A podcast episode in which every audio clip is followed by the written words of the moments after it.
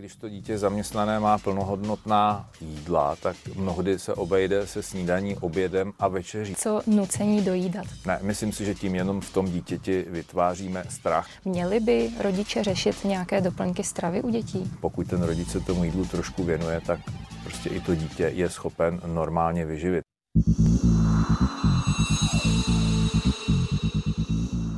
Vítám vás u prvního dílu podcastu On Topic. Budeme odpovídat na aktuální otázky z oblasti zdraví a životního stylu. Jmenuji se Marie Makovská a dnes je tu se mnou Petr Havlíček, výživový specialista a taky rodič, protože dneska se budeme bavit o výživě dětí. Petře, dobrý den. Dobrý den a děkuji za pozvání. Úplně na úvod bych chtěla říct, vy už jste totiž celkem známý jednou větou a máte ji i na svém webu a to je věta, že lidi jedí blbě. Je to tak, že tady jedí blbě i děti? Já si myslím, že se stačí jenom trošku rozhlédnout a podívat se, co děti nosí do školy na svačiny, eh, s čím lítají na hřišti, s čím jsou na ulicích, co si ty starší kupují a, a za tou větou si prostě stojím. A já si myslím, že když se i rozhlédneme a podíváme se na statistiky za poslední období, kdy vlastně před covidem se uvádělo, že u nás je něco lehce přes 50% lidí s nadváhou a obezitou. A po covidu ta čísla byla kolem 66 až 70% takže rozhodně jsme se nezlepšili. Nepochybně, ale spousta rodičů to řeší, chtějí dětem dát to nejlepší. A když si vzpomenu třeba na několik svých známých, tak vím, že často řeší to, že dítě už třeba několik hodin nejedlo. Oni mají takový ten pocit, že by mu měli něco dát a to dítě nechce nemá hlad, tak co v tu chvíli dělat? Nedat nic nebo nabídnout něco jiného, což je právě ta častá volba, dáme nějakou sušenku, kapsičku, hlavně, aby teda to dítě něco jedlo. Uh, já si myslím, že to A je správně, pokud teda A bylo ne, necpat nic, protože to dítě jednoznačně ví, že prostě ten hlad nemá, je zaměstnané něčím jiným a uh, rozhodně nemusí mít strach z toho, že by mi to dítě umřelo hlady, nebo že by došlo k nějakému zastavení vývoje toho dítěte, prostě ten dětský organismus, pokud ho nezdevastujeme právě vysoce průmyslově zpracovanými potravinami nebo takovými těmi zvyky, které začínají už třeba v kojeneckém věku, že když to dítě pláče, no tak ho jdu uklidnit eh, prsem, to znamená mlékem, kojením, tak eh, to dítě je schopno si samo říct. Na druhou stranu, potřebuji ale samozřejmě už na začátku tvořit určité zásady a určitá pravidla pro to, jak se stravovat, ale samozřejmě, když mi to dítě řekne, teď ne, hlad nemám, no tak prostě nemá hlad a není, není nutné do něj spát to jídlo. Je tam nějaká hranice? Asi to bude zajímat rodiče hlavně mladších dětí, eh, časová hranice. Jak dlouho tedy to menší dítě, třeba ve věku pár let, nechat takhle hladovět? Já si myslím, že když to dítě zaměstnané má plnohodnotná jídla, tak mnohdy se obejde se snídaní, obědem a večeří, že kolikrát ani tu svačinu nepotřebuje. Já to mohu říct, říct i z vlastní zkušenosti, že mnohdy ty děti prostě jim i na tu svačinu třeba stačí jenom kousek ovoce, naprosto bohatě. Protože i moje zkušenost je taková, že pokud ty svačiny jsou příliš vydatné, tak to dítě potom odmítá sníst to jídlo, kde já mám vlastně potom všechny živiny, to znamená, kde je to jídlo podstatně hodnotnější a vydatnější, protože ještě zpracovává tu svačinu, kterou mělo předtím, to znamená, já mám někdy pocit, že my přikládáme svačinkování i u dětí daleko větší význam, než, než ve skutečnosti mají. Samozřejmě, když se budeme bavit o kojeneckém batolecím věku, je to trošičku něco jiného, ale pokud se bavíme už o dětech, které vlastně stojí na vlastních nohách, běhají, jsou schopny komunikovat, tak eh, tam si myslím, že to dítě je schopno si říct a není potřeba mu ty jídla nutit. Na druhou stranu, jak jsem říkal, měla by být určitá pravidla, v tolik se snídá, v tolik se obědvá, v tolik se večeří.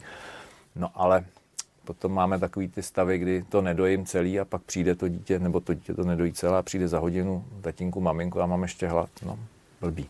Vy jste před chvílí zmínil vysoce průmyslově zpracované potraviny. Já tedy poprosím o první ukázku. Jde o americkou studii, kde zkoumali zhruba nějakých 6 eh, tisíc potravin. Byly to eh, především tedy potraviny zaměřené na děti tím svým obalem, tím eh, marketingovým obrázky a barvy. A vlastně zjistili, že právě ty potraviny, které byly takto zaměřené na děti, dost často obsahovaly více cukru, více sodíku a naopak měly méně živin. Um, co v tu chvíli dělat? Děti vidí v televizi reklamy, to se jim líbí, pak procházíme uličkami v obchodě, tam se jim ty potraviny líbí. Co by ten rodič měl dělat, když to dítě vyžaduje něco, co není dobré? Uh, vydržet.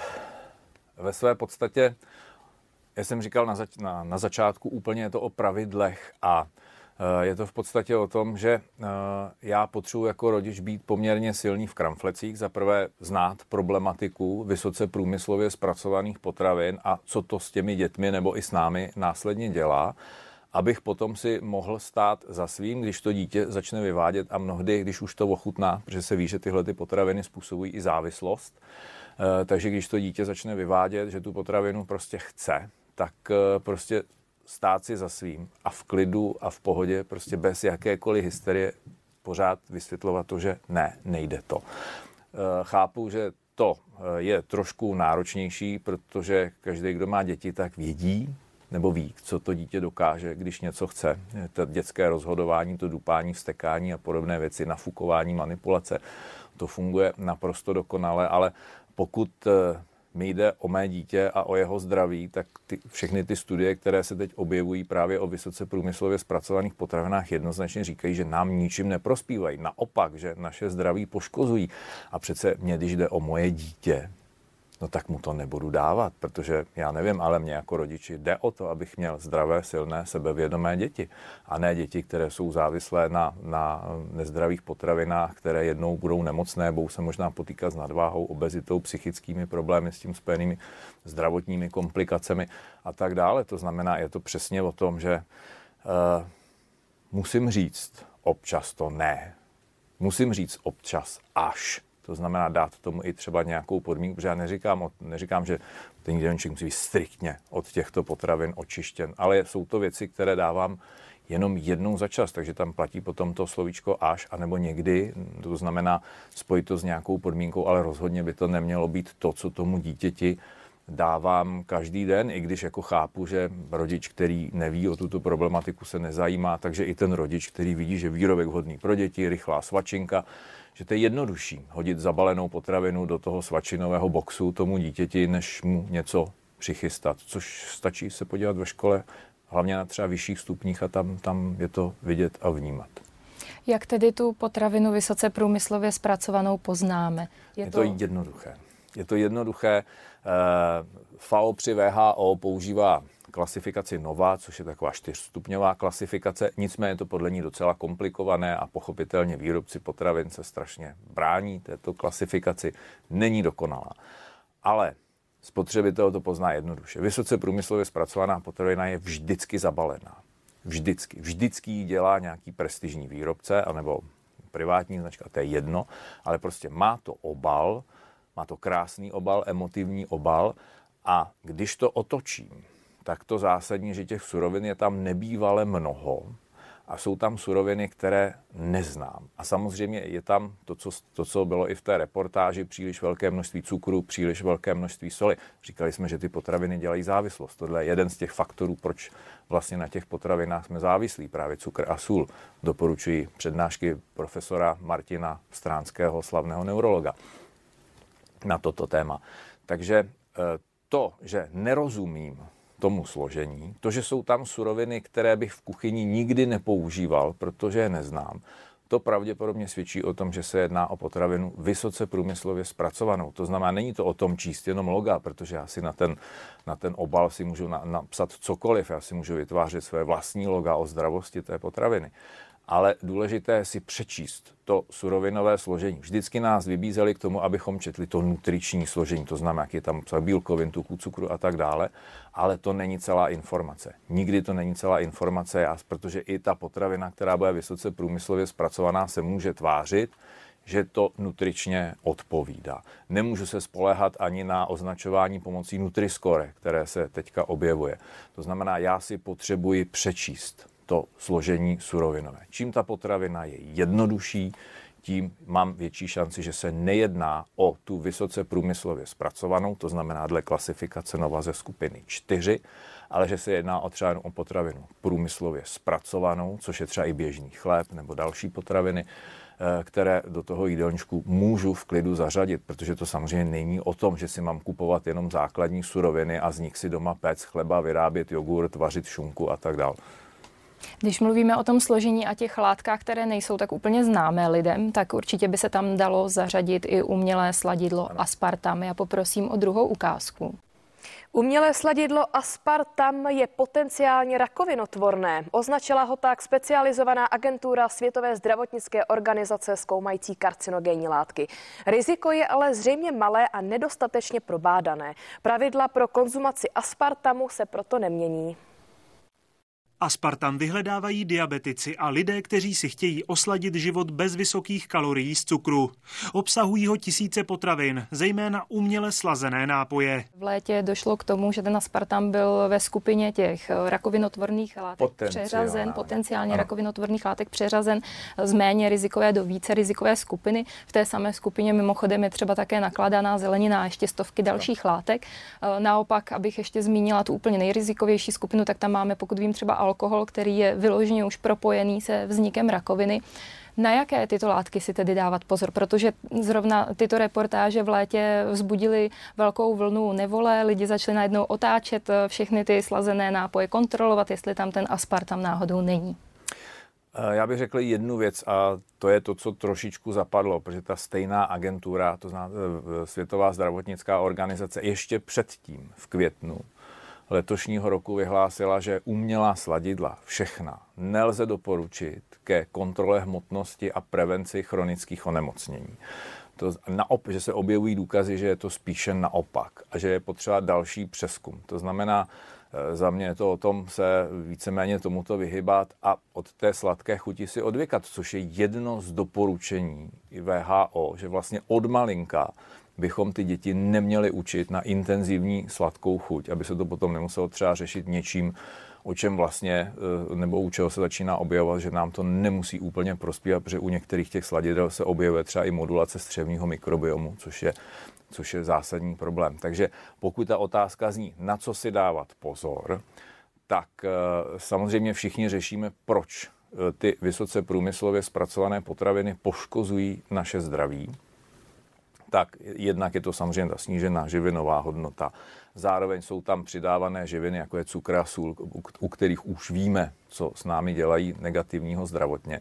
Ale jedna z těch tezí je, že jsou to právě potravinářské přídatné látky. To znamená určité typy různých barviv, zahušťovadel, umělých sladidel a dalších právě se spojí se změnou diverzity střevního mikrobiomu a následně vzniku zdravotních komplikací. Takže vzhledem k tomu, že těch přídatných látek je obrovské množství a nechci tím všechny házet do jednoho pytle, tak eh, spíš si dávat právě pozor na to, aby v těch výrobcích nebylo ono obrovské množství právě přídatných, eh, přídatných látek. Ale sama jste říkala, že třeba i nakládaná zelenina je na seznamu potenciálních karcinogenů.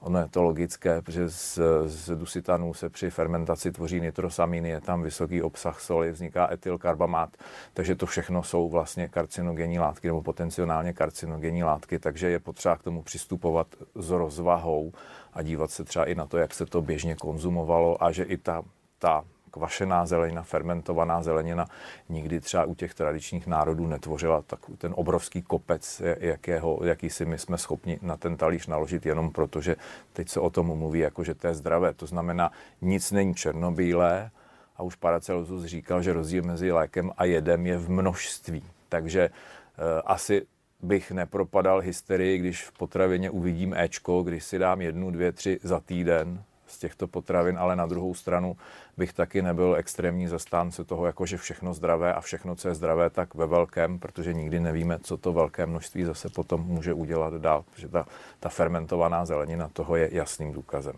A zároveň tady asi nerozhodneme eh, v tom boji, jestli tedy volit cukr jako sladký nápoj, anebo ten oslazený umělým sladidlem, protože zkrátka bychom měli omezovat tu sladkou. Přesně tak, to znamená prostě naučit, učit ty děti od malinka, prostě na nesladkou vodu, nesladký čaj. Jako to zas až takový problém není, protože každé to malé dítě tu vodu pije, až když mu ji osladíme, protože máme pocit, že mu to musíme nějak zatraktivnit, aby to dítě pilo víc. A zase nevěříme i těm jeho přirozeným instinktům a pudům, protože žízeň je daná nějakou signalizací v těle, stejně jako pocit hladu je otázka mnoha hormonů, které nám signalizují hlad, sytost. To znamená, my se snažíme od začátku říct, ale on asi není úplně svéprávný, musíme to do něj tlačit, asi nám nějak málo pije, no tak mu to trošku osladíme, aby pil víc, protože jsme přesvědčeni, že my máme pravdu, přestože evidentně dítě močí čirou moč, která nesvědčí ani o jediné známce dehydratace. Pojďme se teď podívat ještě na tu výživu, na to jídlo, které děti jedí mimo domov, to znamená školy, školky. Já poprosím o ukázku číslo 3. Je to ukázka spotřebního koše. Rodiče už pravděpodobně něco takového slyšeli. Je tam 10 kategorií potravin, jsou to vlastně kategorie potravin a jejich množství v gramech eh, na den, je to zprůměrováno vlastně z měsíčního množství, co by děti v jakém věku v tom zařízení měly přijmout a tím se právě ty jídelny řídí dlouho už se ten spotřební kož diskutuje, on se samozřejmě i upravuje. Jaký je váš názor, co je tam třeba navíc, co by se mohlo v dnešní době už změnit v těch spotřebních koších? Eh, já bych první, na co bych se spíše podíval, je eh, z čeho se ten spotřební koš skládá, myslím teď, odkud přichází ty suroviny a základní potraviny. To by bylo číslo jedna, protože myslím si, že teď začíná probíhat diskuze na téma kvality potravin, i těch základních potravin, ze kterých se chystá jídlo a právě zavedení většího množství takových těch sezónních, lokálních, našich tuzemských potravin na rozdíl od těch, eh, od těch dovážených.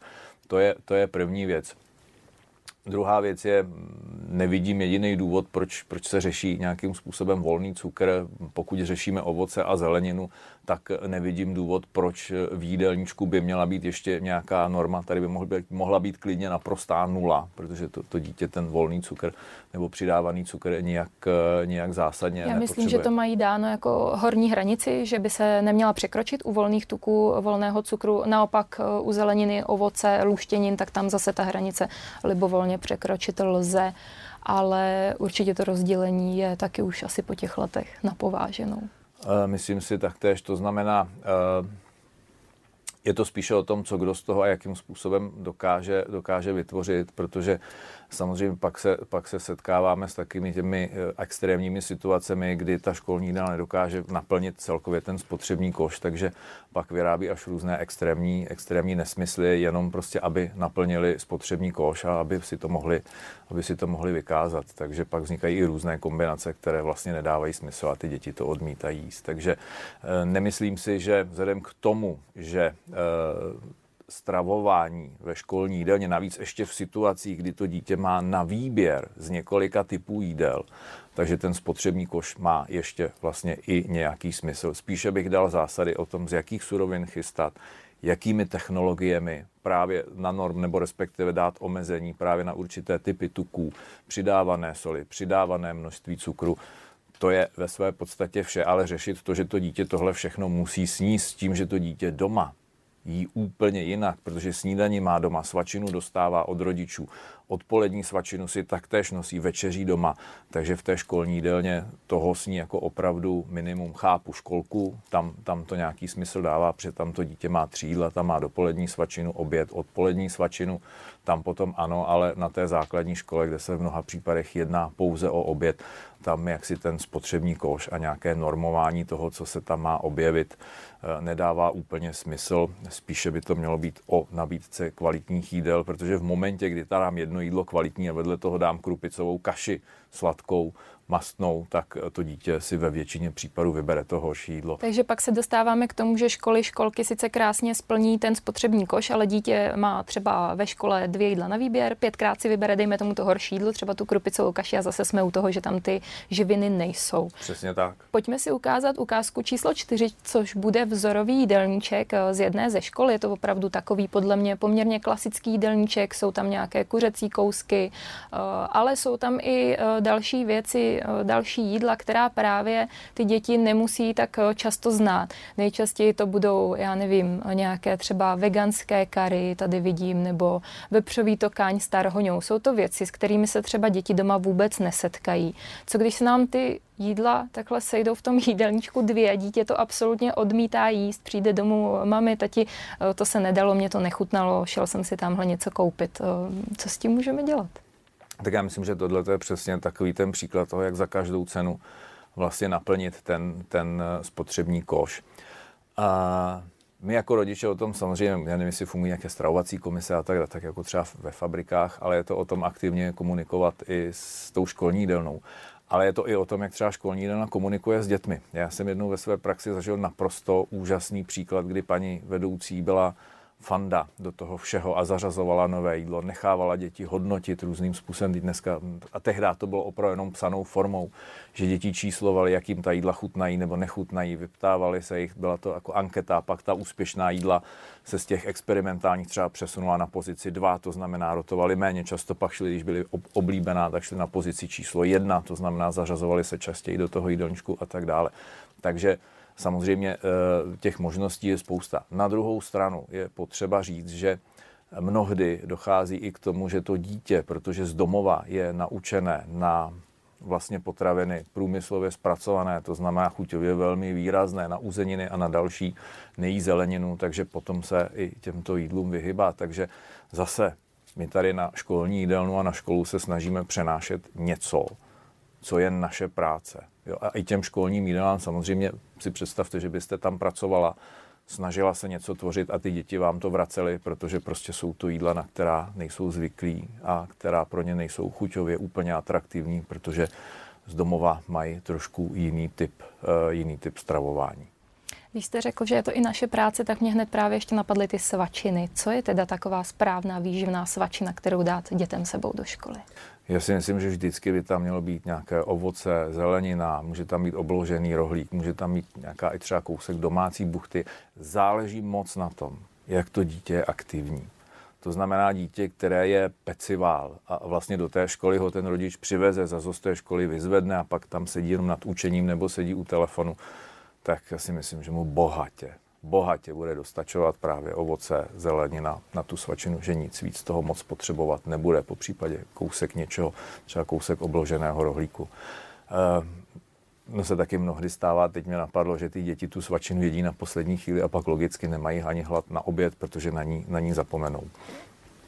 Takže tohle, pokud to dítě je aktivnější, tak ta svačina by měla být vydatnější. Ale při konstrukci nebo to nazvat při tvorbě té svačiny musí myslet i na to, že pro to dítě to musí být atraktivní trošku a musí to být snadno snězitelné a zároveň se to nesmí rozpatlat a musí to v té krabičce vydržet i poměrně nešetrné zacházení, protože ta taška letí že, vždycky někam. To znamená eh, používat potraviny, které se snadno rozpatlají, které nevydrží, tak to je ta první cesta k tomu, že to dítě to prostě někde vyhodí a nebude to jíst. A ještě k těm sportovně aktivnějším dětem, a teď ani ne tak k té výživě základní, ale zajímají mě doplňky stravy a děti. V tu chvíli, kdy hodně sportují, je to několik třeba zájmových kroužků během týdne. Měli by rodiče řešit nějaké doplňky stravy u dětí? Záleží u jak starých dětí a e, na jaké úrovni. Když půjdeme zpátky do minulosti, tak eh, bylo běžné, že to dítě po škole se zhruba nějakých 6 hodin pohybovalo venku. To znamená, bylo to o neustálém lítání, lezení po stromech a dalších, což byla běžná praxe i na vesnicích. A žádné doplňky stravy ani nějaký extra přídavek něčeho nikdo neřešil. A je potřeba si uvědomit to, že my to dítě opravdu do té školy ve většině případů odvezeme, zase ho přivezeme, odvezeme ho na ten kroužek a z toho kroužku ho zase stáhneme a doma si musí dělat úkoly. Takže sice to vypadá jako, že toho mnohdy bývá hodně a máme pocit, že to nejsme schopni doplnit jídlem, ale já si myslím, že jsme. Pokud ten rodič se tomu jídlu trošku věnuje, tak prostě i to dítě je schopen normálně vyživit. Na druhou stranu to dítě nikdy v tomhle třeba na prvním stupni nebo i na druhém stupni nemá prostor na to nebo nemá ani čas, aby měl třeba 4 hodiny tréninku denně. Samozřejmě s výjimkou takových těch věcí, jako je krasobruslení balet, a další, kde to je podstatně náročnější a to už by byla trošičku, trošičku jiná, jiná kapitola, protože tam je navíc ještě extrémní tlak na vzhled, na váhu a tak dále. A tam už to je spíš na nějaké speciálnější řešení od určitého věku, zvlášť když ten rodič má ambice, že by z toho dítěte mohla být eh, slavná, slavná prima balerína nebo, nebo eh, slavná gymnastka. Takže to jsou specifické situace, které bych řešil, ale pokud ta otázka má znít globálně, jestli dítě na základní škole, když sportuje, potřebuje doplňky stravy, tak si myslím, že ve většině případů rozhodně ne. Pojďme teď, Petře, ještě na takovou rychlou anketu. Já budu pokládat otázky a prosím o odpověď ano nebo ne a i nějaké stručné vysvětlení, hmm. proč. Co takhle používání slova fuj ve spojení s jídlem, když mluvíme s dětmi, řekneme třeba fuj, tohle chceš jíst, vždyť je to plné tuku. Ano i ne e, v tomto případě. E, proč ne, je to, že vždycky se říkalo, že jídlo je boží dar a o jídle se fuj neříká. Na druhou stranu eh, určité potraviny, především z té kategorie vysoce průmyslově zpracovaných, si mnohdy jiné označení ani nezaslouží. Co nucení dojídat? To známe jak z domovů, ne. tak i z jídelen. Ne, myslím si, že tím jenom v tom dítěti vytváříme strach a i do budoucna takové to prapodivné myšlenkové schéma, že když si k tomu talíři sednu, musím to sníst úplně všechno a pak s tím mám mnohdy problém, protože když dáma, která váží 50-60 kg, musí dojídat, nebo ona už v té době asi tolik vážit nebude, bude vážit podstatně víc, musí dojídat a musí tam dojíst i tu mužskou porci, no tak samozřejmě je problém. To asi bude tedy stejné i v tom vybírání si třeba tak sněz aspoň to maso nebo nějakou tu zeleninu, tu výživnější část, kterou tím dětem chceme nadspat, tak tam je to jak? Jasně, ale je to v podstatě o tom, že když to teda nedojím, tak já to dítě nutit nebudu. Ale pak taky musím být pevný v kramflecích v tom, že to je to, co jsem říkal, to dítě za hodinu přijde, že má hlad. Takže musím být pevný v tom, že řeknu ano, chápu, ale měl si dojíst oběd, takže vydrž, za hodinu, za hodinu a půl, za dvě bude svačina, anebo večeře. Také je velmi časté odměňování sladkostmi nebo čímkoliv jiným a právě třeba v tom smyslu sněz oběd, potom dostaneš sušenku. Uh, Tohle je poměrně složité, tam záleží na tom, jak často. To znamená, já vůbec asi nejsem proti tomu použít právě to slovíčko až. Ale e, na druhou stranu podmiňovat tím snězení jídla, že když sníš to jídlo, tak potom si můžeš dát něco sladkého, nepovažuji za úplně ideální, protože samozřejmě normou by mělo být to, že s ním to jídlo, nebo aspoň část toho jídla eh, s ním a jako dávat za to odměnu, že jsem snědl oběd, mi přijde naprosto jako cestné. Co takové odměňování fast foodem k narozeninám nebo po nějaké události, zajedeme si a dáme si tohle, hranolky tohle mi přijde jako naprosto, naprosto šílený. Jo. To, jako odměňovat, odměňovat se něčím, co je nehodnotné. Já vždycky mám spojený to, že když se jdu odměnit, tak to má být něco, co má nějakou hodnotu, je to příjemné. To znamená, je to hezký, když, by se, když bychom se bavili o tom jídle, je to opravdu Uh, nechci říkat úplně ódky syn, ale jako prostě do, dobré jídlo. Ale jít slavit do fast foodu nebo jít za odměnu dát hamburger, to mi přijde teď bych ne, nerad používal nějaká pejorativní přirovnání, takže to nechám, nechám být jenom v této, v této rovině. Prostě odměňovat se šrotem mi přijde prapodivné. Co takhle puštěná televize nebo tablet při jídle? Tak zase se odkážu na profesora Stránského, který mluví o používání právě telefonu, tabletu a dalších věcí u dětí a od kolika let by to až mělo být. Ale eh, my se tady bavíme o vědomém jezení. Eh, což celá řada z nás prostě vůbec neumí a jsme schopni do sebe nahrnout hromadu jídla, sníst víc nebo míň, nebo různých věcí, které bychom ani nejedli, pak nám z toho je blbě. Takže eh, mnohem lepší než nějaký telefon, tablet či něco podobného je prostě ta lehká, příjemná komunikace, která k tomu jídlu patří. A u dětí rozhodně ani televize, ani tablet by neměla být. Protože když to potom zase převedete na druhou stranu. Všimněte si, kolik rodin a kolik dětí v dospělosti pustí se televize a okamžitě se tahá něco k jídlu. To je prostě Pavlovovy reflexy, to je krásně spojené.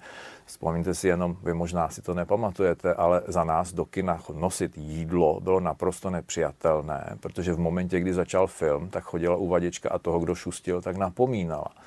Dneska je naprosto normální, že jdete do kina a jdete okamžitě vemete přes ten popcorn, přestože na něj kolikrát vůbec nemáte chuť, ale máte už ten film spojený nebo návštěvu toho kina spojenou s konzumací. A to vám potvrdí celá řada lidí, že prostě začne film a úplně bezmyšlenkovitě jdou a vemou si nějakou pochutinu, kterou u té televize zcela bezmyšlenkovitě zase konzumují. A vlastně ani to nevnímají, že vlastně dělají něco, co není úplně obvyklé a něco, co by vlastně dělat neměli. Prostě je to zvyk a je to vlastně způsobeno tím, že ano, mám to všechno spojené dohromady jako takovou určitou dráhu chování, kterou spustím právě tou blikající televizí a třeba těma uspanýma dětma. Ještě by mě zajímalo pití při jídle, protože děti můžou, nebo i vlastně dospělí mít často při jídle žízeň, pít při jídle, nebo radši před ním, nebo radši po něm. Uh, já bych řekl, že ideální napít se trošku před jídlem. Nejsem rozhodně ani proti pít v průběhu jídla, ale není to o velkých objemech, protože samozřejmě eh, to prolévání se eh, mi potom způsobuje to, že třeba i nedokonale koušu. Protože já když koušu, tak vlastně to jídlo nejenže ho rozmělňuji, ale zároveň ho i prosliňuji, tak, abych ho byl schopen normálně v tom rozmělněném stavu spolknout. V momentě, kdy to zapím, tak koušu nedokonale, pak tu povinnost nebo tu práci té dutiny ústní předávám tomu žaludku, což samozřejmě potom po, po letech může zase někde vygradovat v určitých zažívacích obtížích, refluxu a podobným. To je první věc, ale druhá věc je, eh, když to dítě nebude pořádně kousat, tak se vlastně nebudou správně vyvíjet ani čelisti, nebudou se správně vyvíjet, eh, nebudou správně rozmístěné zdravé zuby, nevejdou se potom do té dutiny ústní, takže buď rozmělněná strava nebo pití příliš velkého objemu tekutin, proto aby se mi to lépe, lépe polikalo, abych to nemusel kousat, není úplně ideální. Do toho můžeme přičíst i to, že si přeci jenom trošku ředím i to prostředí vlastně toho, tu tráveninu nebo ten, ten obsah toho žaludku, to zná tu první tráveninu, takže ani to trávení potom nemusí být příliš dokonalé. Takže ty východní směry říkají přídle nepít velké objemy tekutin, ale já jsem pro mít tam vždycky skleničku tekutiny tak, abych si mohl svažit tu dutinu ústní, aby se mi lépe kousalo, lépe polikalo mnohdy. Zvlášť v případě, že konzumuji třeba suchá, více suchá jídla s nižším obsahem vody. Moje poslední otázka, taky pitný režim, mluvili jsme o těch slazených nápojích. Dávat tedy dětem pít jenom vodu? Já si myslím, že do určitého věku ani těm dětem nic jiného nedáváme, ani jak zásadně netrpí. To znamená, vždycky tomu dítěti dáváme vodu a dáváme mu nějaký čaj. A i dospělý člověk, i dítě vydrží, rozhodně vydrží bez slazených nápojů. E, protože pokud si zvykne na ty sladké, tak do budoucna mu ta voda stejně přijde chuťově neatraktivní a bude zase hledat nějakou náhražku nebo to, aby vlastně nebo k té vodě nezíská vztah chuťový, takže máme tady problém, protože samozřejmě ty kalorie, které člověk konzumuje, nebo tu, pardon, kalorie, tu energii, eh, konzumuje potom v, těch úplně, v té úplně nejpitomnější formě, v jaké vůbec může, což ve formě volného, vlastně přidaného cukru, nebo umělých sladidel, nebo nedej bože kombinace cukru a umělých sladidel plus celé řady ještě dalších látek, které zatraktivňují vlastně chuť toho nápoje, ale následně mi v tom střevě nemusí dělat úplně nejlépe právě tomu pralesu všech těch mikroorganismů, které se tam snaží žít a kooperovat mezi sebou. To je vše z prvního dílu podcastu On Topic dnes na téma výživa dětí. Jsem Marie Makovská a mým hostem byl Petr Havlíček, výživový specialista. Petře, děkuji a nashledanou. Děkuji, mějte se hezky.